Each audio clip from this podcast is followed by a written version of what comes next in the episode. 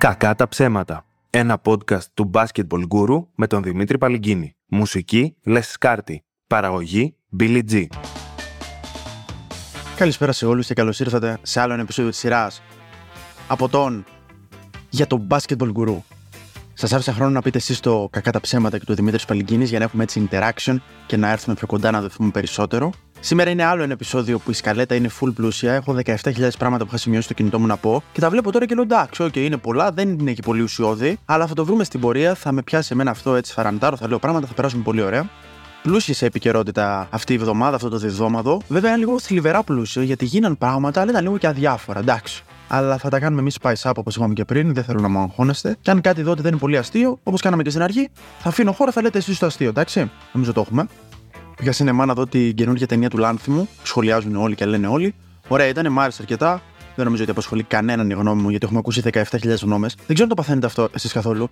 Εγώ πολλές φορές, όταν ακούω από πάρα πολύ κόσμο γνώμη για κάτι, με εξαίρεση συγκεκριμένους ανθρώπους που με ενδιαφέρει πολύ η άποψή τους, μετά όλα τα υπόλοιπα γίνονται ένα blending και χάνεται η εικόνα που έχω. Οπότε δεν νομίζω ότι σας απασχολεί η γνώμη μου. Αλλά αυτό που θέλω να καταγγείλω μέσα από το podcast είναι οι συνθήκες στον κινηματογράφο που πήγα. Θα σας εξηγήσω απευθείας τι εννοώ. Ε, δεν θέλω να σποιλάρω τώρα κάτι για την ταινία. Απλά θα πω ότι προς το τέλος της ταινίας εγώ κατουριόμουν. Δεν είχε να κάνει με την πλοκή, απλά είχα πιει πολύ κοκακολέγο. Και κατουριόμουν πάρα πολύ και λέω Δημήτρη, κρατήσου, θα τελειώσει η ταινία, θα πας να κατουρίσει σαν κύριος. Όχι. Τελειώνει η ταινία, έχω πάει στην απογευματινή προβολή, πάω να φύγω και έρχονται κάποιοι υπάλληλοι του κινηματογράφου και μας λένε παιδιά, επειδή θα μπουν οι επόμενοι, δυστυχώς θα πρέπει να φύγετε από την κάτω έξοδο. Όπου η κάτω έξοδος ήταν ένα μονοπάτι, μια, μια σαν σύραγγα. Δεν θέλω τώρα να πω ποιο σινεμά είναι συγκεκριμένα, είναι ένας στην Ακαδημία, δεν θα πω το όνομα. Όποιος θέλει να μου στείλει μήνυμα, να του πω ακριβώς ποιο είναι. Τόσο αυτή η σύραγγα είχε φώτα ευτυχώς, είχε κάτι σκάλες της κακιάς ώρας, δεν είχε τουαλέτα. Και σε έβγαζε ακριβώς δίπλα από την κεντρική είσοδο του σινεμά. Ένιωθα ρε, λες και φεύγω, λες και μου εραστής και φεύγει από το σπίτι της παντρεμένης. Βγαίνουμε στα κρυφά, μας φυγαδεύουν στα κρυφά από την ταινία. Βγαίνω έξω, αλλά συνεχίζω να κατουργέμαι. Όλο αυτό το, το, το μυστικιστικό δεν μου έχει πάρει πίσω την όρεξη για κατούριμα. Οπότε πάω με το εισιτήριό μου στην είσοδο και λέω στην υπάλληλο, το και το, αυτό είναι το εισιτήριό μου, τι μπορώ να κάνω; Μου λέει θα μπορείτε να μπείτε να κατουρίζετε, να χρησιμοποιήσετε την τουαλέτα, time quoting, όταν μπει ο κόσμος και ξεκινήσει η προβολή. Της λέω, τι, λένε σε 20 λεπτάκια.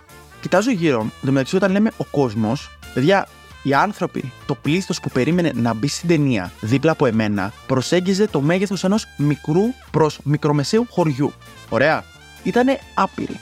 Ζω συγγνώμη, ήμουνα μέσα όμως. Μου λέει ναι, το καταλαβαίνω, αλλά μπορούσατε να περιμένετε.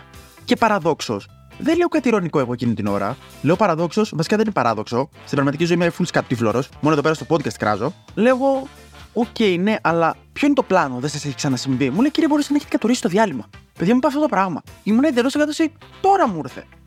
Ήθελα να το βγάλω από μέσα μου αυτό να το πω. Λίγα κρατήθηκα και πήγα σε μαγαζί μετά. Παιδιά, αφήστε τα. Αλλά θα κάνω μποϊκοτάζ από εδώ και πέρα. Βασικά, έβαλα αυτή την ιστορία που δεν ενδιαφέρει κανέναν στην αρχή του podcast για να το θυμάμαι εγώ. Το παθαίνω πάρα πολλές φορές αυτό, να έχω ένα πάρα πολύ κακό experience κάπου, σε κάποιο μαγαζί και μετά να το ξεχνάω τελείως. Πάω, πούμε, σε ένα περίπτερο να πάρω κάτι, πληρώνω, λέω πω, που φαρμακείο ήταν εδώ πέρα, δεν ξανάρχομαι. Μετά το ξεχνάω, ξαναπηγαίνω σε δύο εβδομάδες.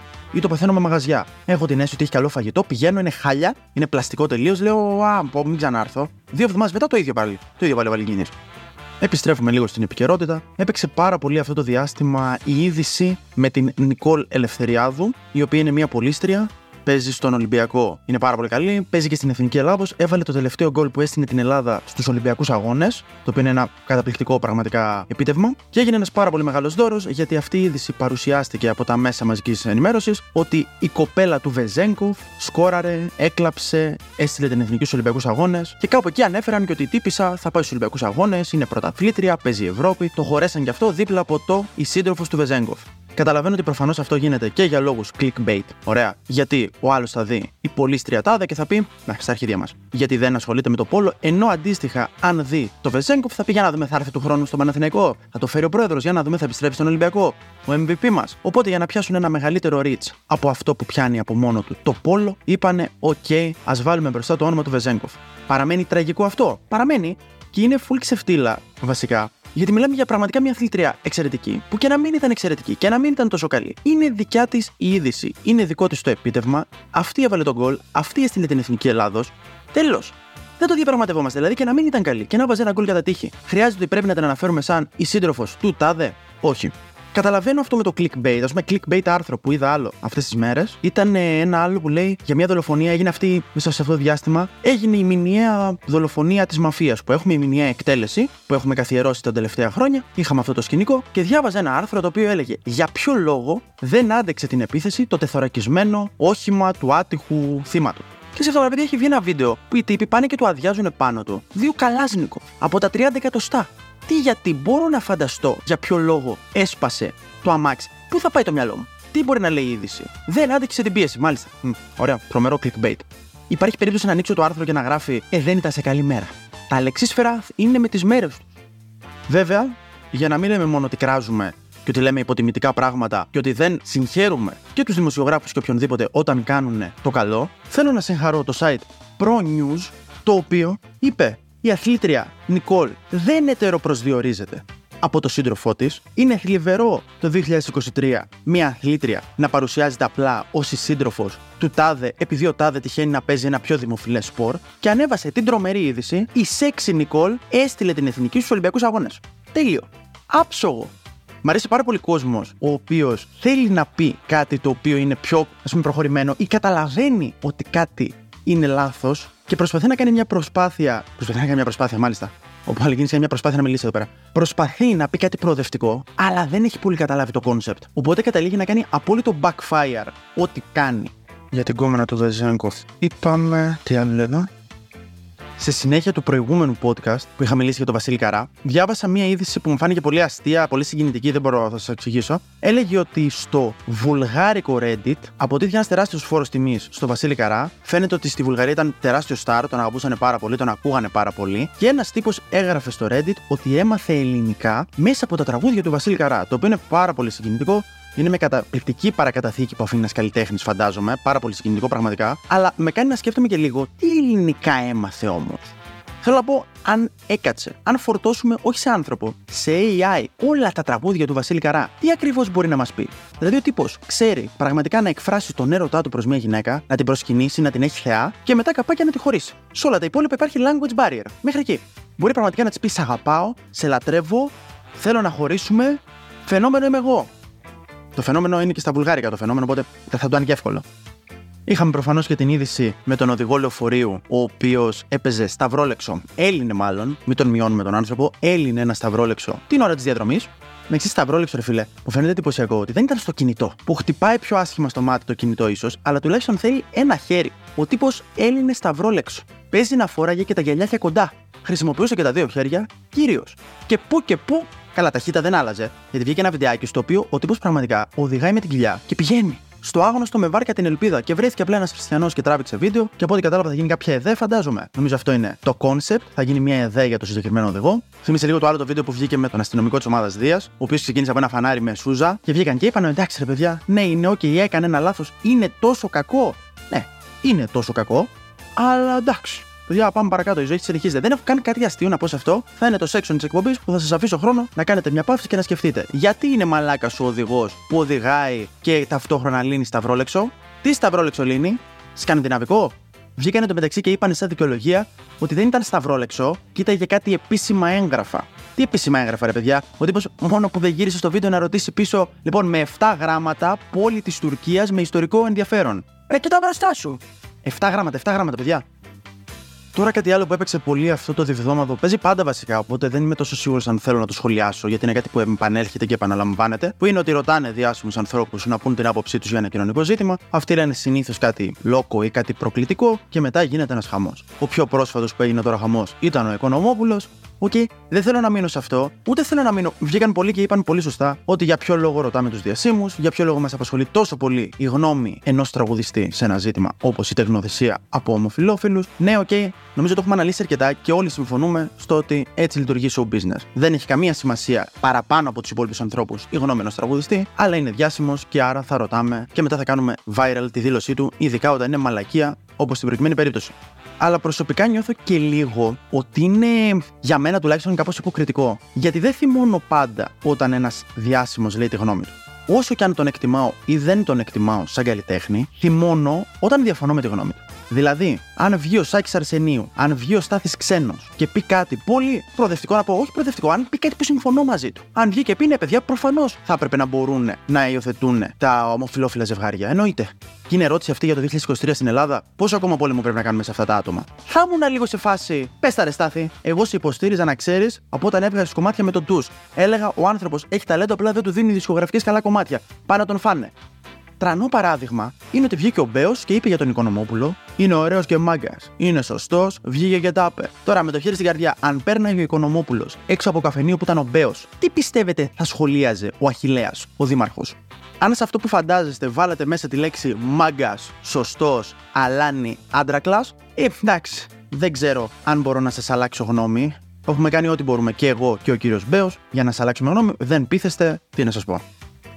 Τώρα αυτό δεν είναι ακριβώς επικαιρότητα που θέλω να πω. Απλά έχω μια μικρή αίσθηση ότι θα μπορούσα πολύ εύκολα να ξεκινήσω μια δεύτερη σειρά podcast, στην οποία απλά σας λέω ιστορίες που συμβαίνουν στους δρόμους κάτω από το σπίτι μου και λόγω καταστάσεις που μπλέκονται για να παρκάρουν οι άνθρωποι κάτω από το σπίτι μου. Πολύ γρήγορα, για όποιον μπορεί να θυμάται από προηγούμενα επεισόδια, σας έχω αναφέρει τον κύριο Λουκά, ο οποίος πάει και βάζει δικιά του σηματοδότηση στο δρόμο για να μην στρίβουν τα αυτοκίνητα και έρχεται ο Δήμο και του την παίρνει. Μεταξύ πλέον προσθέτει. Αυτό το σημείο είμαστε στην κατάσταση που έχει βάλει τρία σήματα για το ίδιο πράγμα. Γιατί δεν τον ακούει κανένας. Και είχαμε φυσικά και τον άλλο κύριο, ο οποίος έβαζε την καρέκλα που έγραφε Σα παρακαλώ, μην παρκάρετε. Περνάνε ασθενοφόρα, περιμένουμε ασθενοφόρο, το οποίο είναι πλέον μικρό αξιοθέατο για φίλους μου. Δηλαδή με φέρνει όλο σπίτι μου, του λέω Πάμε και μια βόλτα να στο δείξω. Άντε, να περάσουμε στον από κάτω δρόμο είναι, δεν είναι κάτι. Το τελευταίο σκηνικό είναι ότι έγινε ένας πανικός, πανικός, γιατί πάρκαρε μια κυρία μπροστά από το μαγαζί ενός τύπου, στο οποίο είναι παρκαρισμένα αμάξια 24 ώρες το 24ωρο και ο τύπος εξεράγει και δεν θα παρκάρει εδώ και να πας αλλού και έγινε ένας πανικός. Και πρώτον, ο τύπος φάνηκε μαλάκας. Δεύτερον, δεν μένω εκεί. Μένω στο ότι γιατί τόσος χαμός. Παιδιά, το έχω πει πολλές φορές. Αυτό που μου κάνει εντύπωση είναι ότι πραγματικά στην περιοχή που μένω δεν είναι το παγκράτη, δεν είναι το κουκάκι. Φέρνουν μαθητευόμενους από τη σχολή εμποροπλιάρχων να μάθουν να παρκάρουν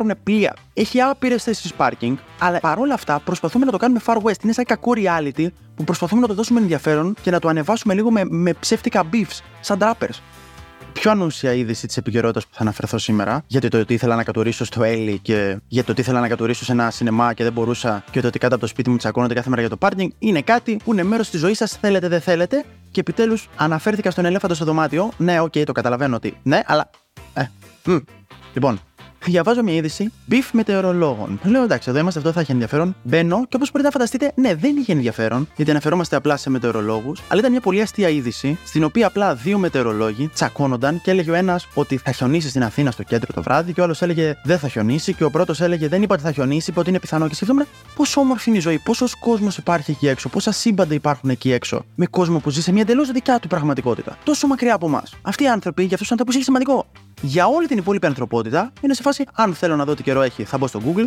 Αν θέλω να μάθω τι καιρό δεν έχει, θα ακούσω τι λένε οι μετεωρολόγοι. Α, διαφωνούνε. Ωραία, δεν θα γίνει τίποτα από τα δύο. Ποιο είναι το τρίτο, αυτό θα γίνει. Αλλά σκεφτόμαι πόσο όμορφο είναι, πόσο ο κόσμος έχει τόσα πολλά πράγματα. Και το τελευταίο που θέλω να πω για το σημερινό podcast είναι μια ερώτηση που θέλω να κάνω προς εσάς. Θα σας πω ακριβώς τι. Στο παρελθόν, πριν από αρκετά χρόνια, έβγαινε μια κοπέλα στα πρώτα έτη, η οποία είχε σαν thing δεν έπαιρνε ποτέ Depon, δεν χρησιμοποιούσε ποτέ Panadol, γενικότερα παρακεταμόλη και οποιοδήποτε φάρμακο, το απέφευγε υπερβολικά πολύ, με τη λογική ότι αν ξεκινήσω να παίρνω χωρίς λόγο, το σώμα μου θα αποκτήσει ανοσία σε αυτό και δεν θα μπορώ να τα χρησιμοποιήσω όταν πρέπει. Αυτό εμένα μου είχε αφήσει έναν τεράστιο φόβο πίσω. Γιατί εγώ ψιλοχρησιμοποιώ Depon άμα πονάω πολύ, αν έχω τρομερό πονοκέφαλο το ένα το άλλο, χρησιμοποιώ Depon αν είμαι άρρωστος και μου έχει βάλει στο μυαλό ένα φόβο η συγκεκριμένη κοπέλα ότι έχω συγκεκριμένες χρήσεις Depon στη ζωή μου και ότι θα φτάσω 65 χρονών, θα έχω εθιστεί, θα έχω σπαταλήσει τις ευκαιρίες μου όλες και θα είμαι 65 χρονών, θα πονάει η πλάτη μου, θα πονάνε τα κόκαλά μου, θα πονάνε τα πόδια μου και θα σκέφτομαι, Δημήτρη, εκείνο το hangover στα 25 σου μπορούσες να το αντέξεις και χωρίς δεπών. Βέβαια, η ανταπάντηση, αυτό που έρχομαι και λέω στον εαυτό μου και ηρεμεί, είναι ότι γενικότερα κυκλοφορώ και λειτουργώ στη ζωή μου με τη λογική όλα θα φτιαχτούν από την επιστήμη. Δηλαδή, έχω μια βεβαιότητα ότι σε 15 χρόνια θα έχουν λυθεί όλα. Έχεις κάνει τα τούκια δεν θες, ήδη μπορείς να το βγάλεις πανεύκολα. Και μετά θα, θα, θα, σου πέφτουν τα μαλλιά, θα βρούμε ένα χάπι.